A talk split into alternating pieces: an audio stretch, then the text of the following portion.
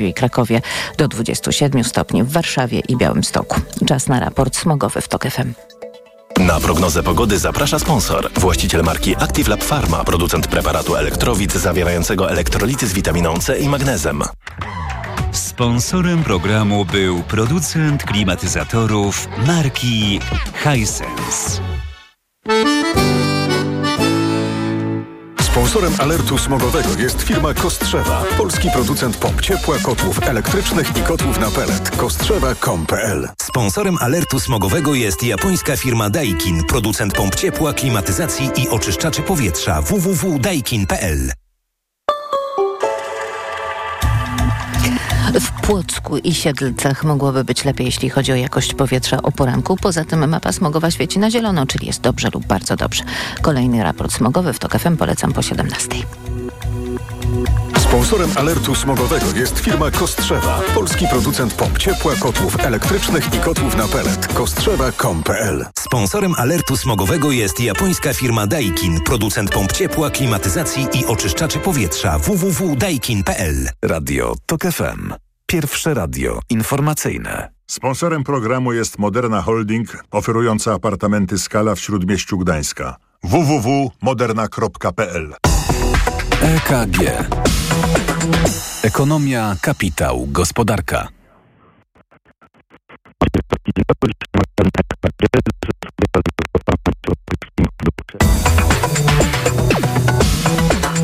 EKG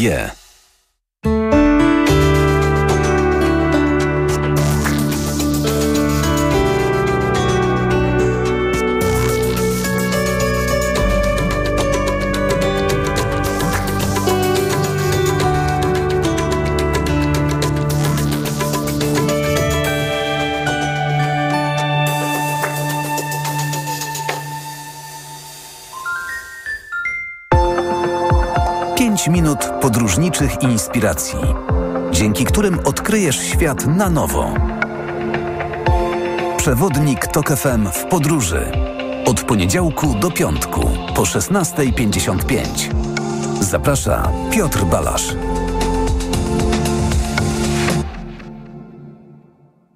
Sponsorem programu jest TravelPlanet.pl, portal turystyczny i sieć salonów. TravelPlanet.pl. Wszystkie biura podróży mają jeden adres. Reklama. RTV Euro AGD. Uwaga! Jeszcze tylko dzisiaj ekstra obniżki. Akcja na wybrane produkty. Na przykład pralka Beko Steam Cure Slim. Pranie parowe. Najniższa teraz ostatnich 30 dni przed obniżką to 1249. Teraz za 1245 zł. I dodatkowo w tym roku nie płacisz. Do 30 lat 0% na cały asortyment. RRSO 0%. Szczegóły i regulamin w sklepach euro i na euro.com.pl. Zastosować po ugryzieniu komara? Entil ukąszenia. Entil eliminuje toksyny wstrzyknięte przez owady. Błyskawicznie zwalcza ból, pieczenie i swędzenie. To jest wyrób medyczny. Używaj go zgodnie z instrukcją używania lub etykietą. Łagodzi miejscowe objawy po ukąszeniu owadów. Aflofarm. Gratisowe środy z aplikacją Lidl Plus. Pistacje kalifornijskie teraz z kuponem Lidl Plus 1 plus 1 gratis. Tak, pistacje kalifornijskie teraz z kuponem Lidl Plus 1 plus 1 gratis. Szczegóły promocji w aplikacji Lidl Plus. Tyle teraz słychać o wszawicy. Co robić? Zuzia też złapała, ale kupiłam w aptece sprawdzony lek. Sora Forte. Sora Forte? Tak, to jedyny taki szampon leczniczy. Jest łatwy w użyciu i już po 10 minutach zwalcza wszy. Sora Forte. Ekspresowy lek na wszawicę. Sora Forte. Permetriną 10 mg na mililitr. Wszawica głowowa u osób w wieku powyżej 3 lat. Przeciwwskazania na wrażliwość na którąkolwiek substancję. Inne piretroidy, pyretryny. Aflofarm. Przed użyciem zapoznaj się z treścią lotki dołączonej do opakowania, bądź skonsultuj się z lekarzem lub farmaceutą, gdyż każdy lek niewłaściwie stosowany zagraża Twojemu życiu lub zdrowiu. A w Castoramie nowa podłoga i do tego dodatkowe 200 zł. Bo kupując tu wybrane podłogi drewniane albo panele laminowane czy winylowe, dostaniesz aż 200 zł na kartę podarunkową za każdy wydany tysiąc. Tylko do poniedziałku. Przyjdź do sklepu lub wejdź na castorama.pl i skorzystaj z promocji. Szczegóły w regulaminie w sklepach i na castorama.pl. Oskarżam. Oskarżam pana o współudział w tworzeniu kryminalnego cyklu Gazeta.pl. Tak, wysoki sądzie, to ja czytam wszystkie odcinki nowego cyklu o mafii, zbrodniach, które wydarzyły się naprawdę. Przyznaję się i serdecznie polecam. Mariusz Bonaszewski. Oskarżam.gazeta.pl Kaśka, to ty? Tak. Ale schudłaś. Stosujesz jakąś dietę? Nie, stosuję tabletki na wątrobę Hepa Slimin. Zobacz, wątroba spisuje się wspaniale i jem wszystko, choćby czekoladę. Widzę, że Hepa Slimin wspomaga też utrzymanie smukłej sylwetki. To tylko taki słodki dodatek. Przecież ja nie muszę się odchudzać. Pewnie, że nie. To ja też będę brać Hepa Slimin. Chcesz mieć słodkie życie bez diety? Chcę mieć zdrową wątrobę. Suplement diety Hepa Slimin w trosce o wątrobę i smukłą sylwetkę. Mate pomaga w utrzymaniu prawidłowej masy ciała, a cholina wspiera funkcjonowanie wątroby. Aflofarm. Reklama. EKG. Maciej Zakrocki, dzień dobry. Dzisiaj magazyn EKG ze studia w Parlamencie Europejskim w Brukseli. Gościem audycji jest pan Jan Olbrych, poseł do Parlamentu Europejskiego, Platforma Obywatelska, Komisja Budżetowa, negocjator wieloletnich ram finansowych. Dzień dobry. Dzień dobry. No nie chcę niemiło zacząć, ale gdyby przyjąć retorykę premiera Morawieckiego, mógłbym w tym przedstawieniu dodać z grupy Webera. Ma pan okazję skomentować to zestawienie. Grupa Wagnera na zachodzie grupa Webera. No to rzeczywiście jest e, wypowiedź e, skandaliczna, bo to no, nie chodzi o to, że jakiś polityk się wypowiedział w ferworze walki na temat e, e, przeciwnika politycznego, czyli e, PO i PSL, bo my jesteśmy członkami EPL-u, tylko to, to wypowiada premier.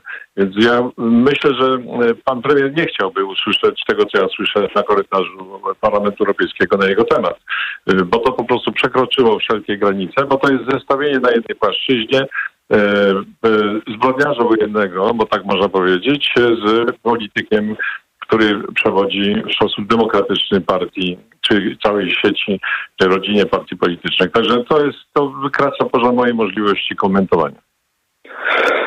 1 lipca na spotkaniu e, e, na Pomorzu z, sympatykami partii rządzącej premier również e, powiedział o hańbie oraz blokowaniu środków na zlecenie Platformy Obywatelskiej. Pytany był o te 770 miliardów, które obiecał dla Polski i mówi, że część z tych pieniędzy już płynie, ale część jest blokowana przez sędziów i komisarzy na żądanie ludzi z Platformy Obywatelskiej, których czeka hańba.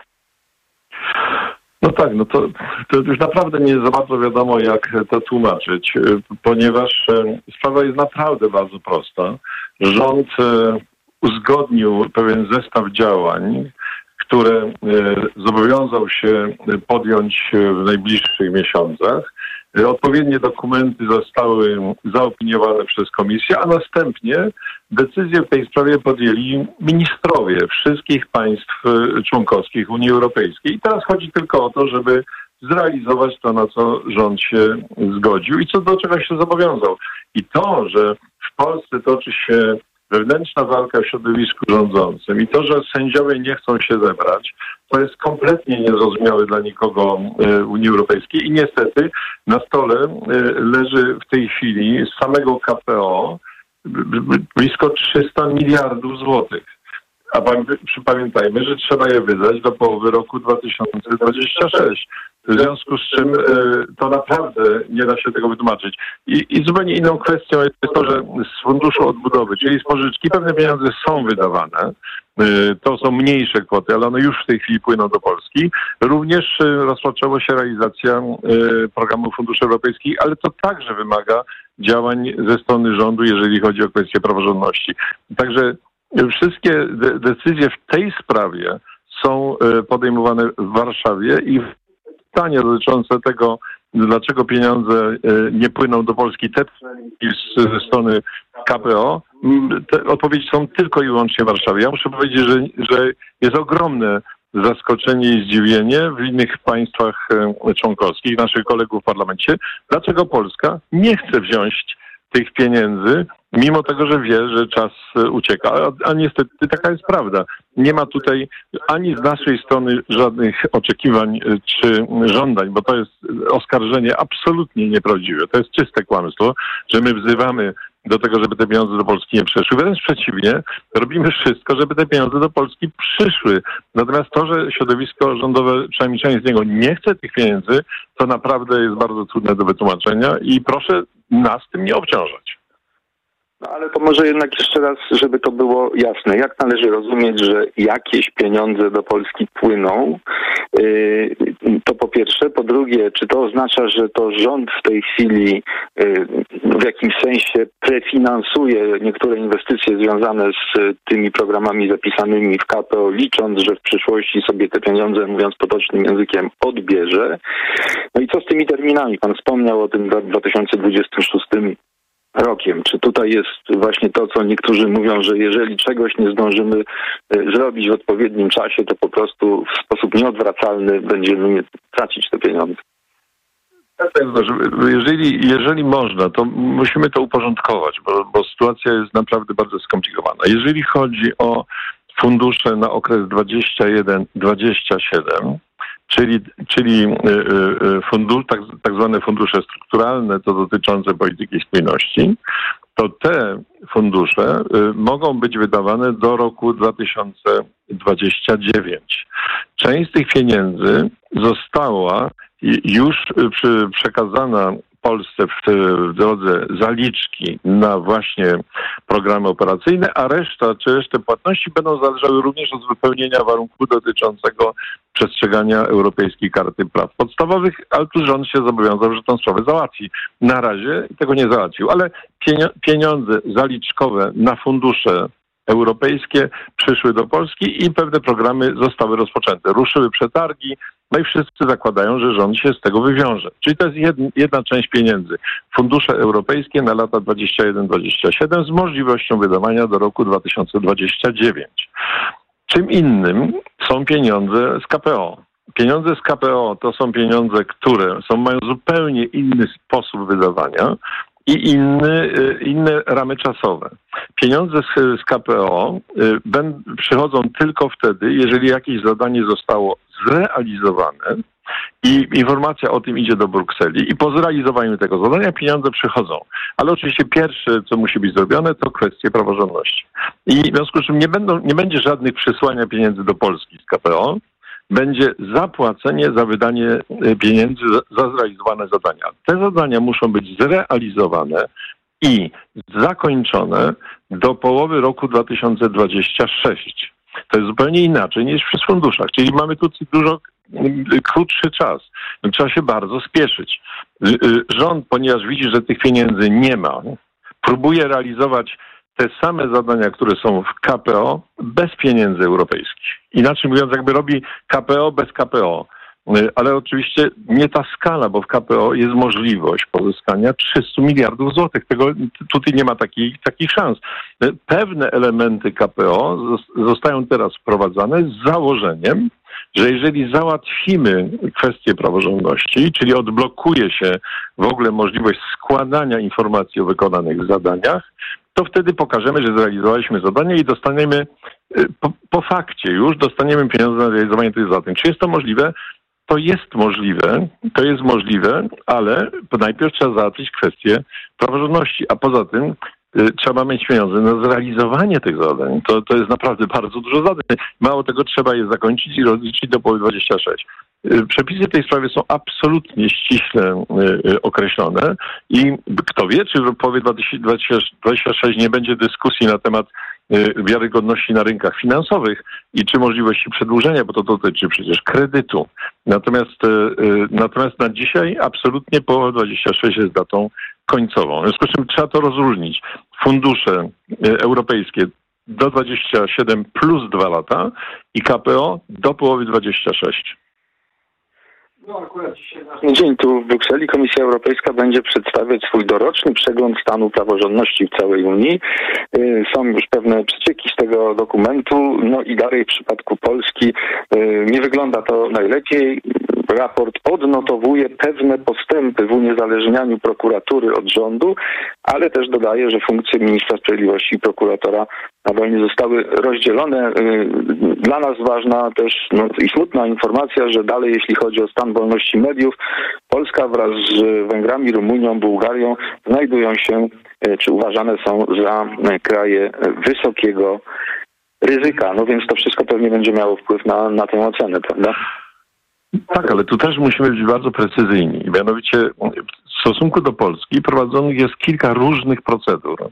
To są dotyczy, procedury dotyczące artykułu 7, czyli możliwości wstrzymania prawa głosu. To jest jedna procedura. Druga procedura, która dotyczy y, wyroku Europejskiego Trybunału Sprawiedliwości. Trzecia procedura to jest kwestia y, KPO.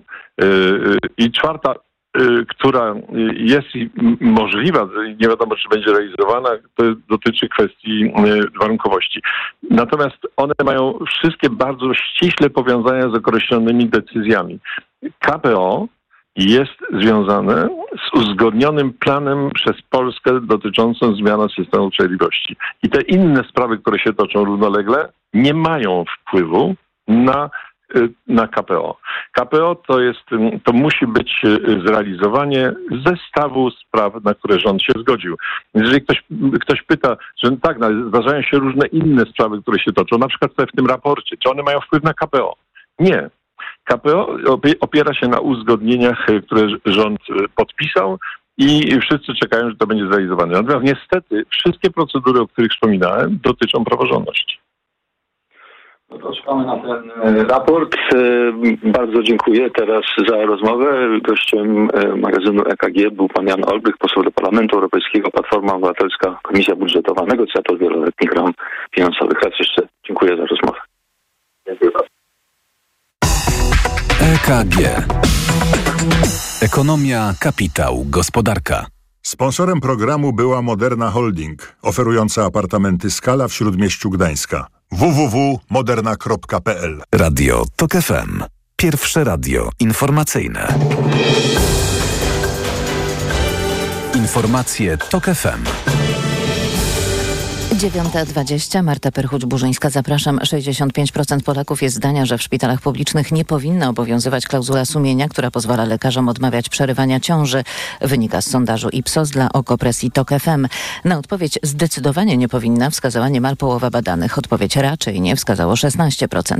Zdecydowanym zwolennikiem klauzuli sumienia jest co dziesiąty ankietowany. Kolejnych 15% raczej popiera to prawo.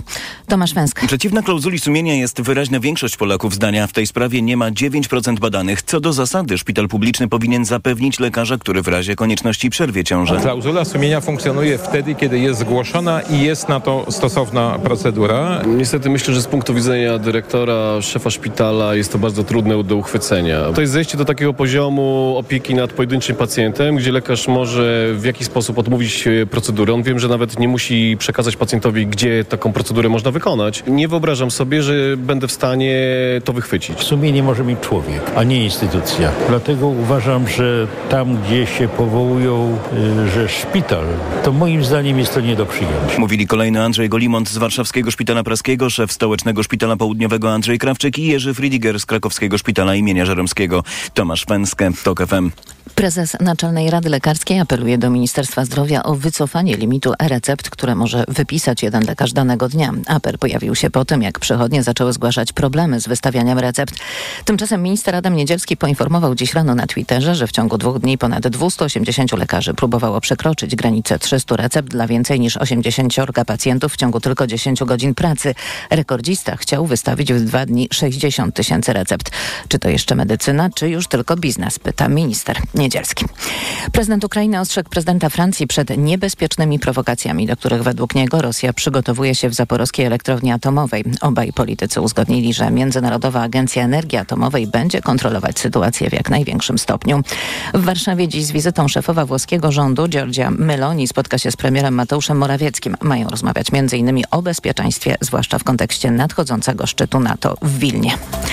Polska lekkoatletka Justyna Święty-Ersetić kończy tegoroczny sezon. Wszystko ze względu na problemy zdrowotne naszej biegaczki, o czym więcej teraz Mateusz Stanicki. 30-letnia Święta Ersetić jest multimedalistką Mistrzostw Świata i Europy w biegu na 400 metrów oraz sztafecie 4x400 metrów. W 2021 roku w Tokio wraz z Natalią Kaczmarek, Kajetanem Duszyńskim i Karolem Zalewskim została mistrzynią olimpijską w sztafecie mieszanej, a kilka dni później wywalczyła srebro w sztafecie żeńskiej. To ważna zawodniczka naszej kadry w kontekście przyszłorocznej olimpiady w Paryżu i właśnie ze względu na igrzyska odpuszcza występy w tym roku. Jak napisała na Instagramie nasza lekkoatletka, zawiodło po raz kolejny zdrowie, a z tym pojawił się ogromny zawód i rozczarowanie. Próbowałam, walczyłam, jednak ból nie ustaje, dodała. Święty Ersetić 5 maja wystartowała w pierwszym tegorocznym meetingu Diamentowej Ligi w Dausze, gdzie przebiegła 400 metrów w czasie 53 sekund i 800.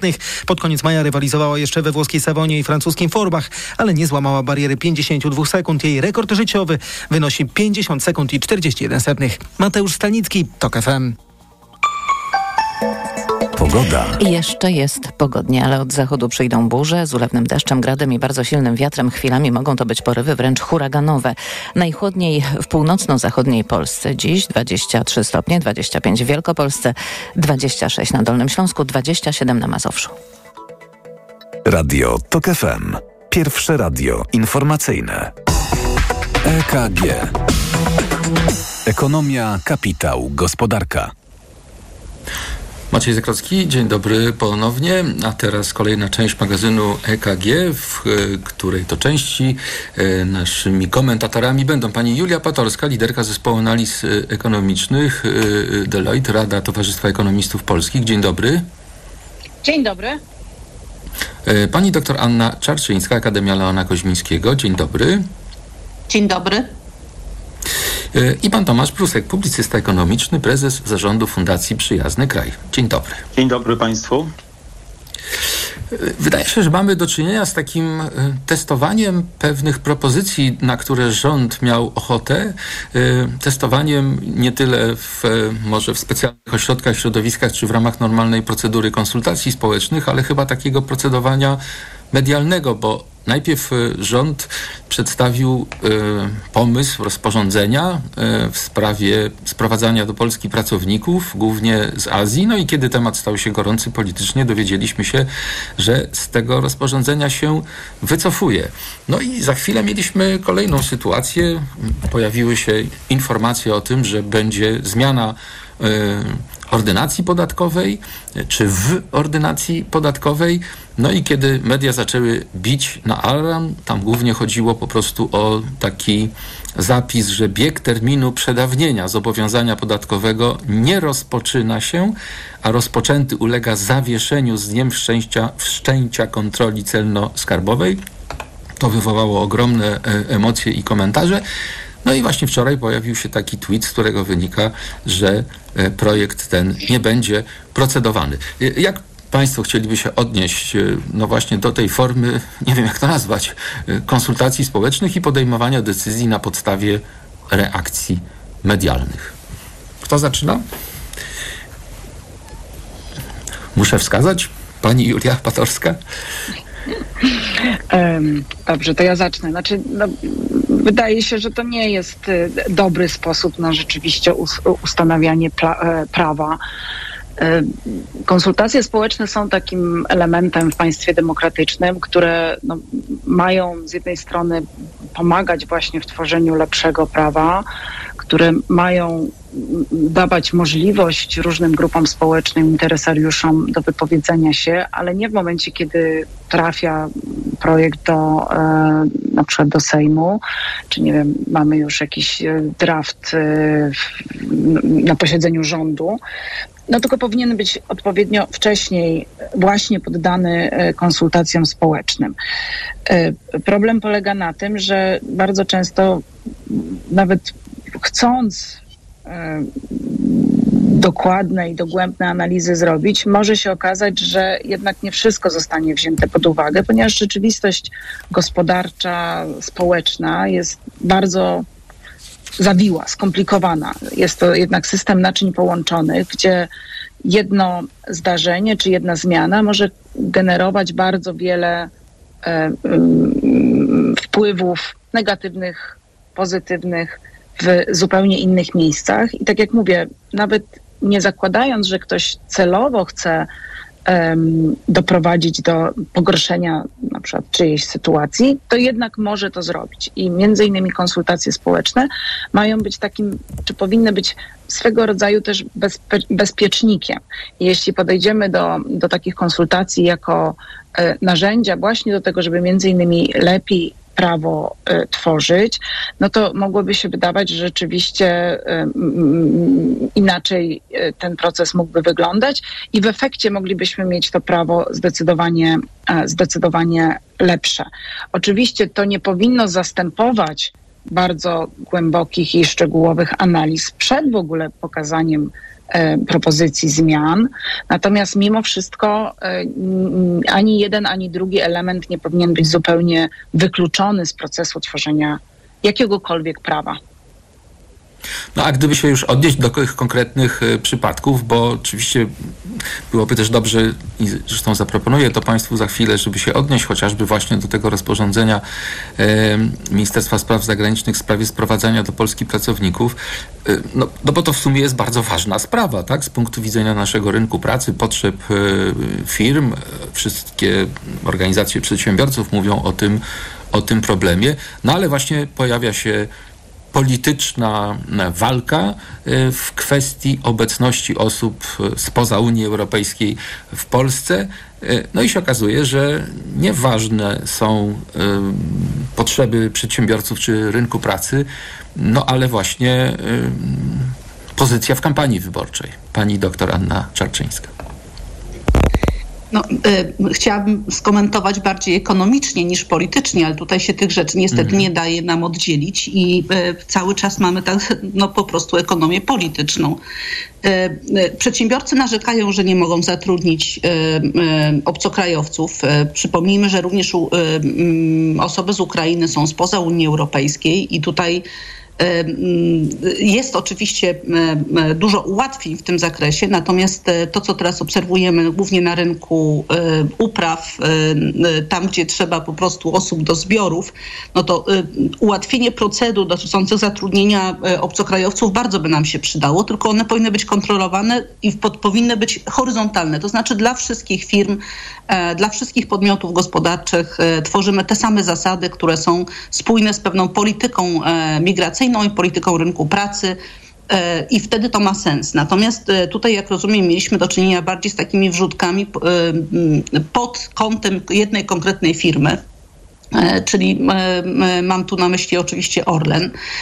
I to już nie jest tworzenie polityki gospodarczej, tylko to jest tworzenie ustaw, rozporządzeń na zamówienie.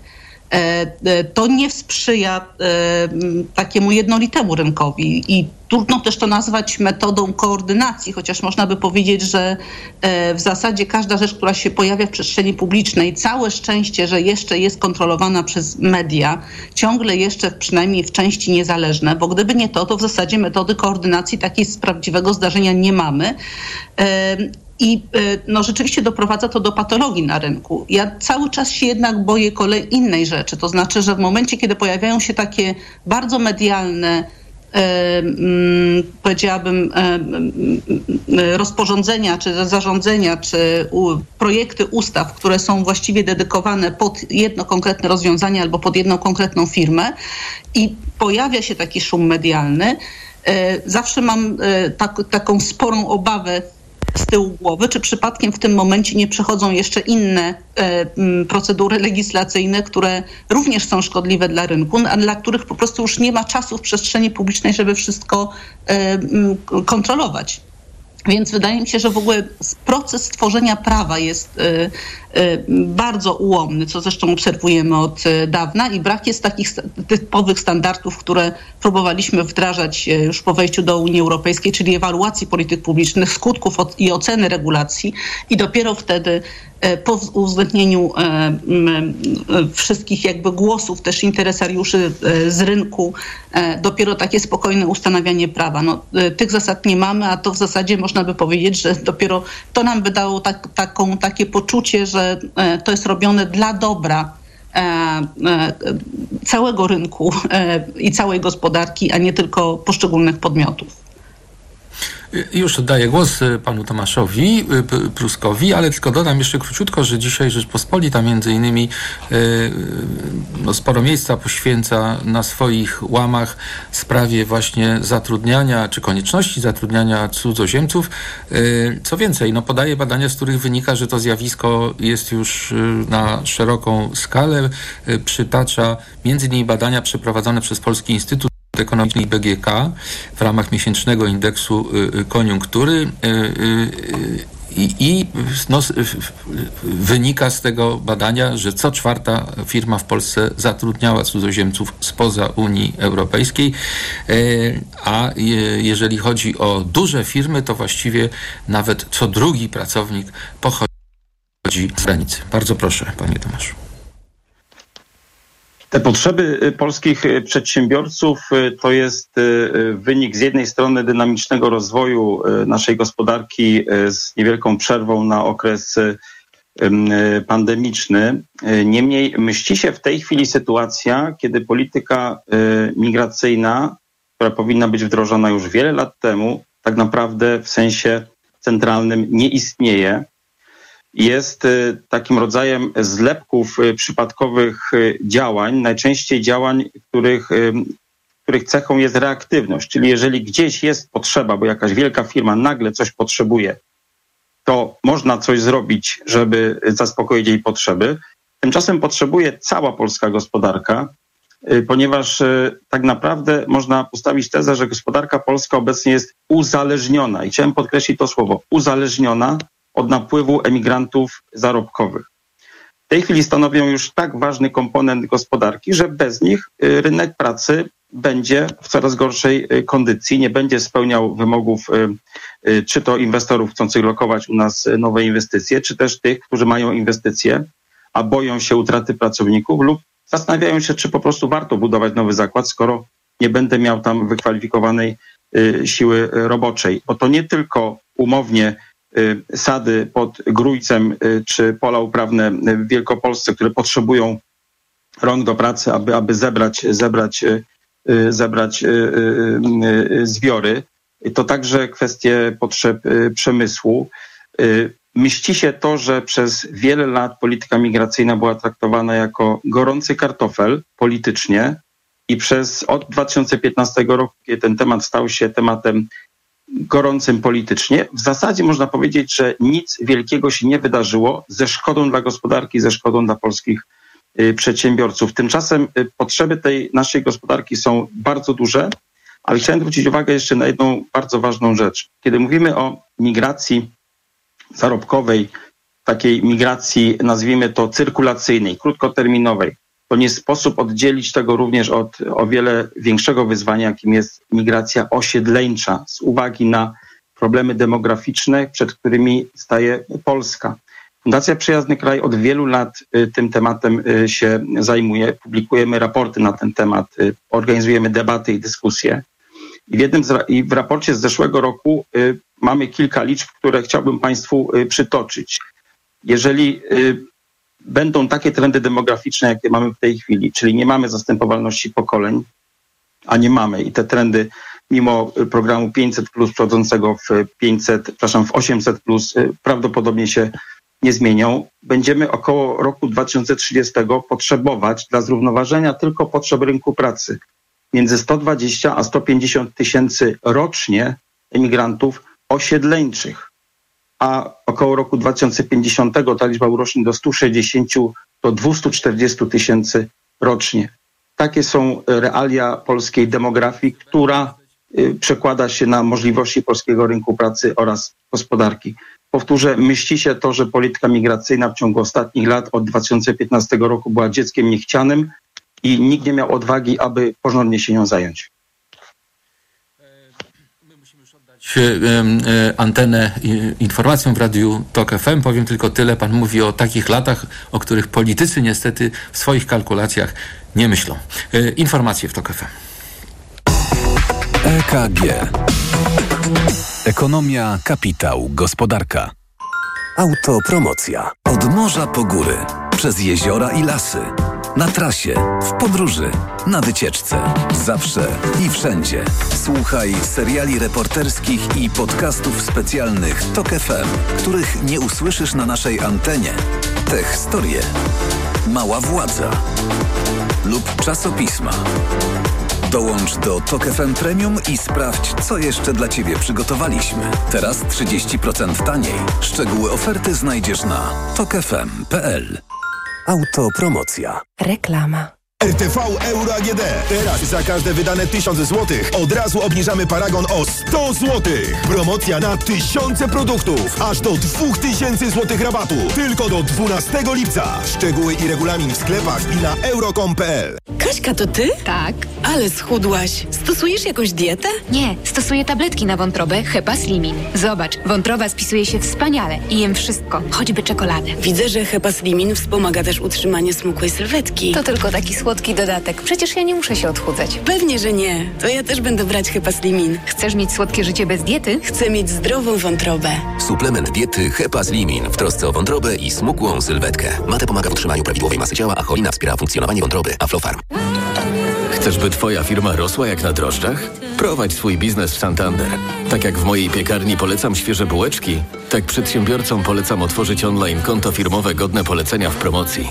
Można zyskać prowadzenie konta za 0 zł oraz premię do 1500 zł. Santander Bank Polska pomaga prowadzić biznes. Jesteśmy organizatorem promocji godnej polecenia edycja czwarta. Możesz do niej przystąpić do 31 lipca bieżącego roku, jeśli prowadzisz jednoosobową działalność gospodarczą i skorzystasz z bankowości elektronicznej linii firma. Szczegóły znajdziesz na santander.pl ukośnik firma. Gotowi na wakacje? No to jedziemy. Wyznaczam trasę. Droga będzie kręta i górzysta. Oj, niedobrze. Dla zachowania komfortu podróży kup dzieciom Lokomotiv. Lokomotiv to sprawdzone i bezpieczne rozwiązanie na podróż z dobrym samopoczuciem. Dzieci czują się dobrze i nie są senne. Z Lokomotivem bezproblemowo dotarłeś do celu. Pastelki do ssania oraz suplementy diety, drażetki i syrop już dla trzylatków. Lokomotiv. Niezastąpiony w czasie podróży. Wyciąg z kłącza imbiru pomaga utrzymać komfort lokomocyjny. Aflofarm. Robisz wszystko, by twoje dziecko było bezpieczne w dzieciństwie? Zadbaj także o jego bezpieczną przyszłość. Zaszczep je przeciwko HPV i pomóż uniknąć onkologicznych konsekwencji zakażenia. Jeśli twoja córka lub syn ma 12 lub 13 lat, możesz zaszczepić ich bezpłatnie. To bezpieczne i skuteczne. Twoje dziecko. Bezpieczne teraz, bezpieczne w przyszłości. Dowiedz się więcej. Wejdź na planujedługieżycie.pl. Kampania Ministerstwa Zdrowia.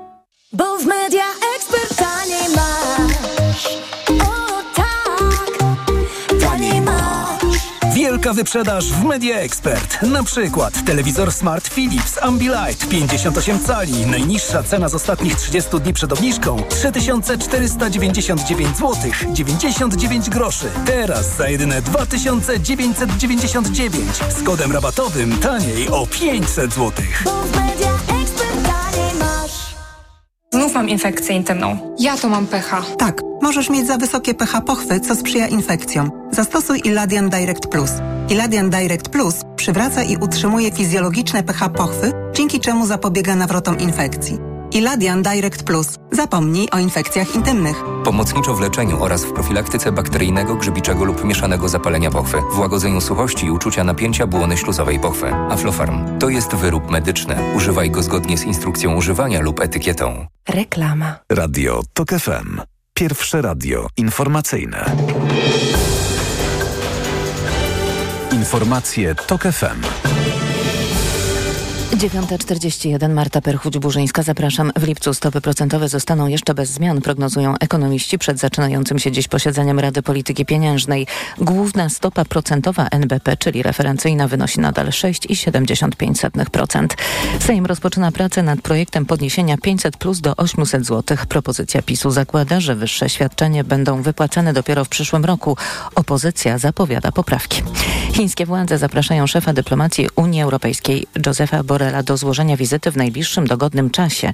We wtorek rzeczniczka unijnej dyplomacji poinformowała, że zaplanowana na przyszły tydzień podróż do Chin wysokiego przedstawiciela Unii do spraw zagranicznych została odwołana przez Pekin. Borrell miał przylecieć do chińskiej stolicy 10 lipca i spotkać się z ministrem spraw zagranicznych Chin, by omówić kwestie o strategicznym znaczeniu, w tym prawa człowieka i inwazję Rosji na Ukrainę. Telefony komórkowe, tablety i smartwatche będą zakazane w szkołach w Holandii. Nowe przepisy mają wejść w życie od nowego roku kalendarzowego i mają pomóc w koncentracji uczniów w czasie lekcji. Zwolnieni z zakazu będą uczniowie niepełnosprawni i tacy, którzy z urządzeń muszą korzystać z powodu choroby. Sanepid zezwolił na wchodzenie do wody na kąpielisku w Wodnej Dolinie w Koszalinie. Od 27 czerwca obowiązywał tam zakaz kąpieli z powodu zanieczyszczenia m.in. bakteriami coli.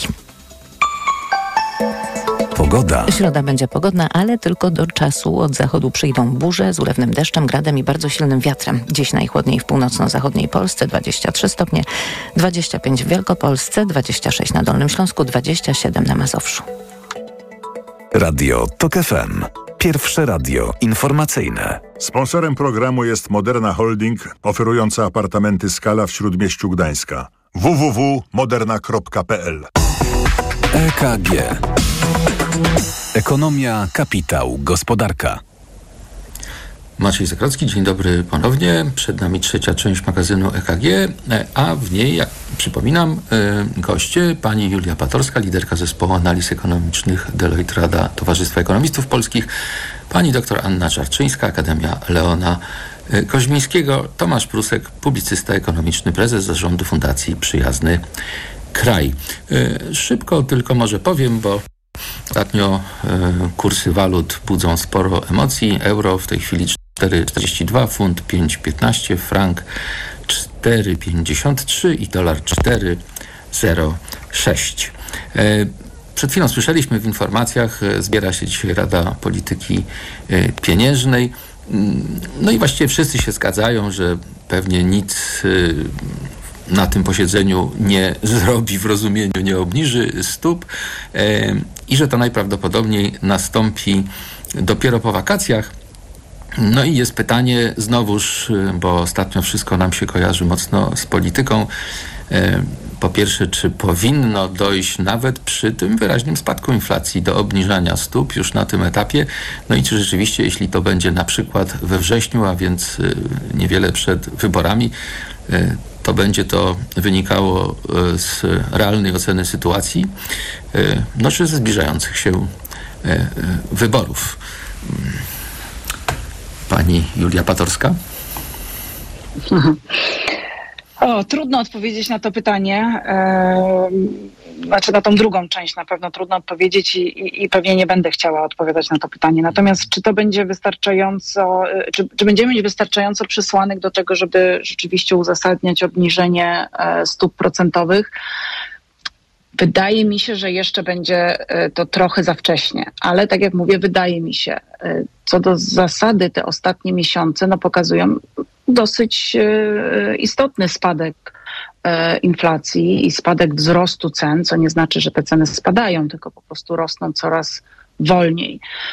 I to jest dobra, dobra informacja. Wskaźnik przez ostatnie dwa miesiące, w zasadzie miesiąc do miesiąca utrzymywał się na tym samym poziomie w całym koszyku, który jest brany do, tej, do, do, do, do badania tej, tej, tej podstawowej inflacji CPI. I tak jak mówię, to jest dobra informacja. Mało tego widać, że rynki zaczynają już też wyceniać to, że, że ta inflacja nam właśnie hamuje i spada i oczekiwania inflacyjne nam spadają. I to też jest dobra informacja. Dochody nie rosną tak szybko jak inflacja, co oczywiście z punktu widzenia społeczeństwa pracowników nie jest dobrą informacją z punktu widzenia makroekonomicznego, znowu jest relatywnie pozytywnym sygnałem, bo to właśnie oznacza, że zaczynamy, zaczyna być tego pieniądza po prostu mniej na rynku. Natomiast czy to będzie wystarczający, czy to są wystarczające powody do tego, żeby już po wakacjach obniżać? Trudno jest mi jednoznacznie powiedzieć. Wydaje mi się, że to może być jeszcze trochę za wcześnie. Ale pamiętajmy, że to jest trochę tak, że działamy na żywym organizmie. Jest to, jest to operacja zupełnie na otwartym sercu i nie da się dobrze empirycznie przeprowadzić symulacji w, w gospodarce, w, w, całej gospodarce, no żeby sprawdzić, który z, która ze ścieżek obranych będzie najbardziej korzystna. Mamy z jednej strony chęć i cel, żeby obniżać inflację, I, to jest absolutnie niezbędne do tego, żeby uspokoić sytuację, żeby znowu wejść na stabilną ścieżkę wzrostu gospodarczego.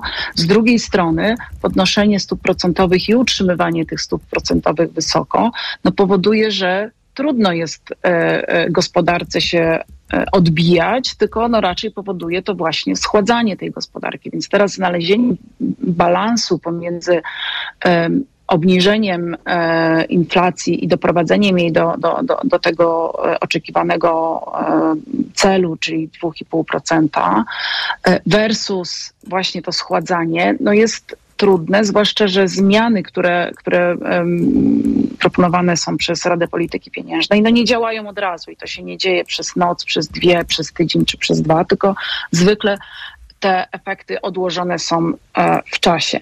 No pamiętajmy, że gospodarka to, jest, to, to, to są miliony decyzji, które są codziennie podejmowane przez e, obywateli, przez, przez nas, konsumentów, przez firmy, czy właśnie przez e, również rząd. I dopiero wypadkowa tych wszystkich milionów decyzji no, pokazuje nam to co, się, to, co się dzieje. I oczywiście ex post dużo lepiej jest i łatwiej mówić, że coś powinno być zrobione inaczej, nie wiem, wcześniej, później podnoszone czy obniżane stopy procentowe. A priori jest to zdecydowanie trudniejsze. Myślę, że poczekajmy jeszcze, e, zobaczmy, co się będzie działo przez wakacje. Wakacje też są takim ciekawym e, e, okresem, bo trochę inaczej się chociażby konsumenci zachowują przez, e, przez wakacje. E, no mamy dużo niższe na przykład zużycie energii, często również. Więc zobaczymy, co, co, co się będzie działo. Natomiast no, bardzo liczę na, na merytoryczną dyskusję i podej podejmowanie decyzji na podstawie e, e, danych, a nie na podstawie e, emocji związanych z kalendarzem wyborczym. A pani doktor Anna Czarczyńska też liczy na merytoryczną e, dyskusję i na tej podstawie na podejmowane decyzje. E, no, gdybym e, odniosła się do merytorycznych przesłanek, to w zasadzie powinnam się powołać na prognozę OECD i zalecenia OECD, że skoro jesteśmy tak daleko od celu inflacyjnego, czyli 2,5%, to na stole powinno być również podnoszenie stóp procentowych, czyli gdybyśmy poważnie, literalnie traktowali tylko e, wskaźniki e, makroekonomiczne, no to powinniśmy rozważyć zostanie na tym samym poziomie, obniżenie, podwyższenie i dopiero patrzymy, który z, ty, który z tych scenariuszy w perspektywie rzeczywiście przesunięcia czasowego dałoby nam relatywnie dobry poziom, znaczy skontrolowaną inflację po prostu, tak, która by spadała. W zasadzie musimy myśleć o takim E, o czasie e, następnego sezonu grzewczego, bo to jest e, ten moment, kiedy może być trudno utrzymać znowu ten poziom inflacji w takim wymarzonym przez prezesa Banku Centralnego poziomie, czyli jednocyfrowym. E, mam nadzieję, że to się ziści, natomiast rzeczywiście tutaj to zależy też od bardzo wielu czynników zewnętrznych.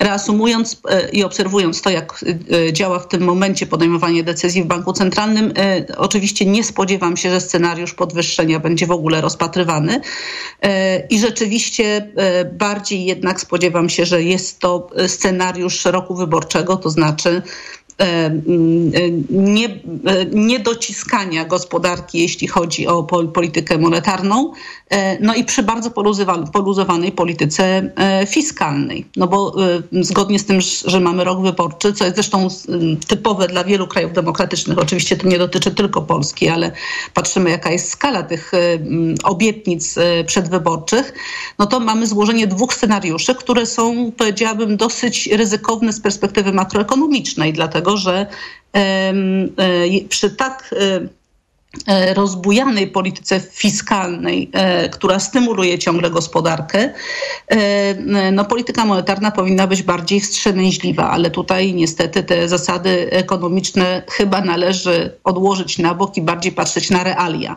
A realia są też takie, że może nawiążę troszkę do pierwszej części magazynu EKG, czyli do rozmowy dotyczącej KPO, że e, te decyzje, które są podnoszone, e, znaczy, które teraz będą podejmowane, też wpływają na oczywiście na, jakby na ogólną sytuację finansową kraju. I z jednej strony mamy, co było powiedziane w pierwszej części, do wzięcia 300 miliardów złotych z KPO, a z drugiej strony, prowadząc taką politykę zadłużania i e, luzowania również po stronie monetarnej, mamy wzrost obsługi e, e, długu publicznego w przyszłym roku szacowany nawet na 100 miliardów złotych. I to jest to, co mamy na stole tak naprawdę. Z jednej strony możemy wziąć, a z drugiej strony mamy duże wydatki związane właśnie z tym, że zadłużamy się permanentnie. I teraz jakby boję się, że te czynniki makroekonomiczne w pewnym pewnym momencie nas dogonią i okaże się, że po prostu na poziomie kraju możemy być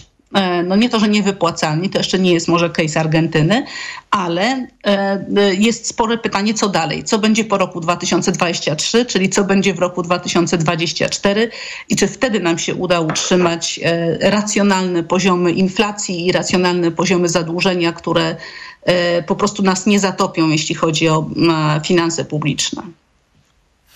Y, nie chciałbym szczególnie y, po raz pierwszy po dłuższej przerwie, y, będąc gospodarzem magazynu EKG, łamać miłą tradycję, aby goście przedstawili swoje zdziwienia, więc może pan Tomasz Prusek, nie wiem czy w odniesieniu do posiedzenia Rady Polityki Pieniężnej, zechciałby się przy okazji zdziwić, bo zostały nam już niecałe trzy minuty. Dziwię się temu, że y, ten temat obniżek stóp procentowych y, w Polsce y, jest jednak mocno oddzielany od kontekstu międzynarodowego, bo kiedy spojrzymy na to, co robią największe banki centralne, czy to w strefie euro, czy innych wielkich gospodarek, no to mając nawet niższą inflację niż w Polsce, one podnoszą stopy procentowe nadal ponieważ widzą, że y, to, o czym wcześniej powiedziano, ten cel inflacyjny y, w innych gospodarkach również szacowany jest, y, czy określony jest z grubsza na 2%. My mamy 2,5% plus 1, plus minus 1 punkt procentowy. To jest bardzo, bardzo odległa perspektywa. Obniżając za wcześnie stopy procentowe w Polsce, oddalamy jednocześnie perspektywę dotarcia do celu inflacyjnego, w tej chwili y, y, mówi się o tym, że ten cel może być osiągnięty dopiero, uwaga, w 2025 roku. Przypomnę, patrzę w kalendarz, mamy lipiec 2023. Zatem inflacja, która jest tak naprawdę rujnująca dla przedsiębiorców, rujnująca dla, y, dla gospodarstw domowych, a w szczególności dla ich oszczędności, ona ma szansę się utrwalić w Polsce na nieakceptowalnym poziomie. I to, że wyborcy wskazują jako pierwsze, y, pierwsze y, zadanie, y, jeśli chodzi o, o polityków, w tym, czym mają się tak naprawdę zająć, jeśli chodzi i o kampanię wyborczą, i o podejmowanie decyzji, i wskazują inflację, to wcale nie jest bezpodstawne, ponieważ ta inflacja jest naprawdę dokuczliwa zarówno dla przedsiębiorców, jak i dla gospodarstw domowych. A jeżeli będziemy podejmować decyzje, które są wbrew trendowi, to będzie powodowało bardzo duże reperkusje, czy na rynku walutowym, czy na rynku y, długu, y, gdzie zadłużamy się coraz bardziej i coraz dłużej. Mówił pan Tomasz Prusek, publicysta ekonomiczny, prezes zarządu Fundacji Przyjazny Kraj. Mam nadzieję, że obie panie wybaczą mi, że nie starczyło czasu na zdziwienia, e, no ale e, co robić? Będę zbierał doświadczenia i myślę, że z każdym kolejnym programem pójdzie mi lepiej. Bardzo dziękuję. Byli z nami jeszcze, przypomnę, pani Julia Patolska, liderka zespołu analiz ekonomicznych Deloitte, Rada Towarzystwa Ekonomistów Polskich, pani doktor Anna Czarczyńska, Akademia Leona Koźmińskiego. Bardzo dziękuję za udział w audycji. Bardzo dziękuję też Natalii Banaczek, która program wydawała, y, Liwi Prądzyńskiej, która go realizowała. Za chwilę informacja, po nich Cezary Łasiczka zaprasza na audycję Owszarek. Dziś o tym, jak wyglądało życie rekruta w twierdzy Kłodzko. Y, dobrego dnia, do usłyszenia. EKG Ekonomia, kapitał, gospodarka. Sponsorem programu była Moderna Holding, oferująca apartamenty Skala w Śródmieściu Gdańska. www.moderna.pl Ekonomia to dla Ciebie czarna magia. Masz kapitał i nie wiesz jak go zainwestować? Gubisz się w pomysłach polityków na gospodarkę? Magazyn EKG w TOK FM. Wyjaśniamy, informujemy i podpowiadamy. Od poniedziałku do piątku, po dziewiątej. Sponsorem programu jest Moderna Holding, oferująca apartamenty Skala w Śródmieściu Gdańska. www.moderna.pl Reklama. Let's go! Technologiczne lato w MediaMarkt. Teraz smartfon Samsung Galaxy S21 FE 5G za 2399 zł. Taniej o 300 zł. Najniższa cena z ostatnich 30 dni przed obniżką to 2699 zł. A laptop gamingowy HP z procesorem AMD Ryzen 5 za 3799 zł. Taniej o 200 zł. Najniższa cena z ostatnich 30 dni przed obniżką to 3999 zł. MediaMarkt. Czujesz, że robi się gorąco? Pot leje się z ciebie bez opamiętania?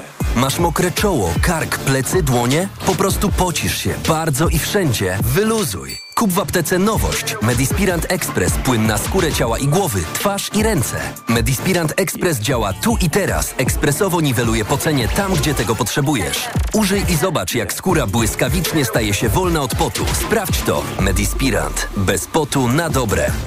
Dostępny w aptekach. Do wszystkich poszukiwaczy wakacyjnych przygód. Ważny komunikat. Sztolnia Królowa Luiza i kopalnia Guido w Zabrzu. Jedno miejsce, milion wrażeń. Odkryj magiczne podziemia. Poznaj tajemnicę najlepszego produktu turystycznego roku. Nie czekaj, daj się porwać przygodzie. Ponad 10 kilometrów tras, niekończące się pokłady emocji i aż 5 poziomów podziemnych atrakcji, w tym najdłuższy spływ w Europie. Bilety na podziemnaprzygoda.pl Pani dietetyk, często się pocę. Miewam wahania nastroju. To może być menopauza. Proszę zastosować tabletki Klimea Forte. Menopauza? Przecież ja jeszcze miesiączkuję. Tak, ale poziom estrogenów zwykle spada już po 40 roku życia, co może powodować objawy menopauzy. Dlatego zawarty w Klimei wyciąg z szyszek chmielu łagodzi symptomy menopauzalne teraz, jak i przez cały jej okres. Dzięki Klimei zapomniałam o uderzeniach gorąca i nocnych potach. Suplement diety Klimea Forte. Menopauza lżejsza niż myślisz. Aflofarm. Oskarżam. Oskarżam pana o współudział w tworzeniu kryminalnego cyklu Gazeta.pl. Tak, wysoki sądzie, to ja czytam wszystkie odcinki nowego cyklu o mafii, zbrodniach, które wydarzyły się naprawdę. Przyznaję się i serdecznie polecam. Mariusz Bonaszewski. Oskarżam.gazeta.pl Jeszcze tylko ochronimy uszka sprayem Acustone i możesz lecieć do wody. Super! Zalegająca woda w uszach może prowadzić do infekcji. Dlatego przed kąpielą zastosuj spray Acustone. Acustone nie tylko czyści uszy,